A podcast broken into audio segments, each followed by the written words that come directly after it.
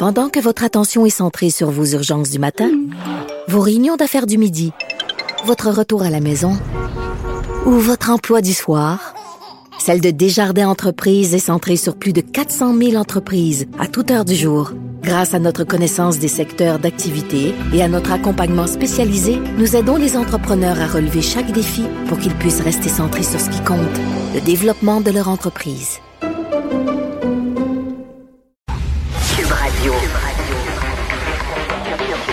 Cube Radio. En direct à LCN. C'est le moment d'aller rejoindre Richard Martineau depuis les studios de Cube Radio. Euh, Richard, bonjour. Bonjour Frédéric. Écoute, je suis encore sur le choc, sous le choc de ce que j'ai vu hier aux Oscars. Et si ça avait été un kidam, n'importe qui, là, oui, si ça avait été n'importe qui, là, quelqu'un du public qui avait fait ça, cette personne-là aurait été expulsée euh, de, de, de, ben, de la chambre. Oui, exactement, tout à fait. Elle serait expulsée manu militari, mais là, ça a passé. Puis même plus tard, on a applaudi Will Smith, quand même assez surréaliste. Oui, on va vous représenter ça dans quelques instants. Si vous ne savez pas de quoi on parle, Will Smith qui a frappé violemment Chris Rock qui a fait une blague sur son épouse, on y revient. Parlons de la COVID qui frappe violemment à nouveau le Québec parce que là, on avait la souche originale, puis Delta plus contagieux, puis Omicron plus contagieux, puis là, c'est BA2 qui est encore plus contagieux. Écoute, je sais pas toi euh, comment ça se passe, Frédéric, mais je n'ai jamais eu autant d'amis autour de moi qui ont attrapé la COVID ces derniers jours. C'est hallucinant, mais tous les jours, j'apprends qu'un tel, sa blonde, puis l'autre, son chum et tout ça, ont la COVID. Heureusement, ces gens-là euh, ne se retrouvent pas à l'hôpital. Pourquoi? Parce qu'ils sont triple vaccinés.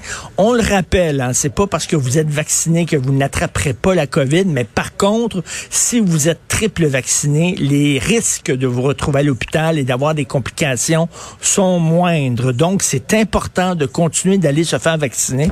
Et là, bien sûr, on dit qu'on va arrêter euh, d'obliger le port du masque à partir de la mi-avril. Et euh, ça veut dire que, bon, faut apprendre à vivre avec le virus, Frédéric. Ce que ça veut dire concrètement, c'est que ça va être à chacun de nous de nous protéger euh, et de protéger nos proches aussi. Et euh, récemment, je suis allé à Miami pendant une semaine et j'étais tout seul à ma blonde et notre enfant à porter le masque à l'hôtel, dans les ascenseurs, des ascenseurs bondés. Personne portait le masque. Et Frédéric, je portais le masque et on me regardait comme si j'étais un bandit, comme si je les insultais, comme si je les les obligeait à porter le masque avec des gros yeux furieux. Alors j'espère qu'au Québec, il y a des gens qui vont continuer à vouloir volontairement porter le masque s'ils seront dans les endroits publics. Et ces gens-là, ne les jugez pas, s'il vous plaît. Euh, ils veulent se protéger, ils veulent protéger les gens qui sont plus vulnérables autour d'eux. Donc, ça va être à chacun de nous de le faire. Mais écoute, c'est très, très, très contagieux, ce variant-là, là, vraiment.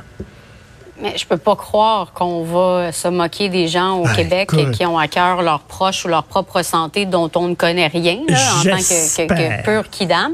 J'espère Euh, qu'on va respecter ça, le choix de ces hein. gens-là, tout à fait. Juste une précision, Richard, euh, les gens qui attrapent la COVID dans ton entourage, est-ce que c'est des gens qui l'avaient déjà eu? Parce qu'il y a ça aussi qu'on ne sait pas avec le nouveau variant. Est-ce que quelqu'un qui a eu Delta peut avoir lui, Omicron? Oui, c'est ça. Non, ce ne sont pas des gens qui l'ont déjà eu. Je ne, je ne crois pas. Mais écoute, ils ont été comme euh, assez, euh, mettons, euh, tu sais, le nez qui coule, des nausées, des étourdissements, très fatigués. Ça a duré deux jours et après ça, ils s'en remettent euh, correctement. Mais ça veut pas dire que c'est rien qu'une petite grippe, hein, parce qu'on ne sait pas le, le numéro de loterie qu'on va avoir. Vous pouvez peut-être attraper la COVID longue. Et là, c'est vraiment pas drôle. Par ailleurs, il y a une victime du cancer, on peut lire ça dans le journal ce matin, euh, qui a passé quatre jours dans un corridor d'hôpital. Écoute, un cancer quand même assez avancé. La dame euh, métastase, elle ne pouvait pas euh, recevoir ses traitements de chimio. Euh, Quatre jours dans un corridor d'hôpital. Elle avait peur, bien sûr, d'attraper la COVID. Et là, on est en train de discuter au Québec de refondre, de refaire notre système de santé de bas en haut. J'espère, là, on voit que ça ne fonctionne pas. Là. Il y a encore plein de gens dans les corridors et c'est des cas très graves. Il y a quelque chose qui ne fonctionne pas avec notre système de Frédéric, j'espère qu'on va avoir le courage de ne pas avoir de vaches sacrées, de ne pas protéger euh, certains groupes, certains syndicats, certaines corporations. J'espère que lorsqu'on va s'asseoir et discuter de l'avenir de notre système de santé, que tout sera sur la table, qu'on pourra s'en parler franchement, que si on veut ouvrir la porte au privé, bien qu'on cesse de diaboliser le privé, euh, qu'on en parle, parce qu'il y a quelque chose qui ne fonctionne pas dans le système de santé. Il faut le revoir, mais là, il faut le revoir sans protéger des vaches sacrées en mettant tout sur la table. Donc, ça n'a pas de sens, cette situation-là. Je pense que tout le monde est très choqué de lire ça aujourd'hui. Et surtout avec tout l'argent qu'on envoie au système de santé, il hein, faut le dire, c'est la moitié du budget du gouvernement euh, qui va dans le système de santé et on a encore des problèmes chroniques.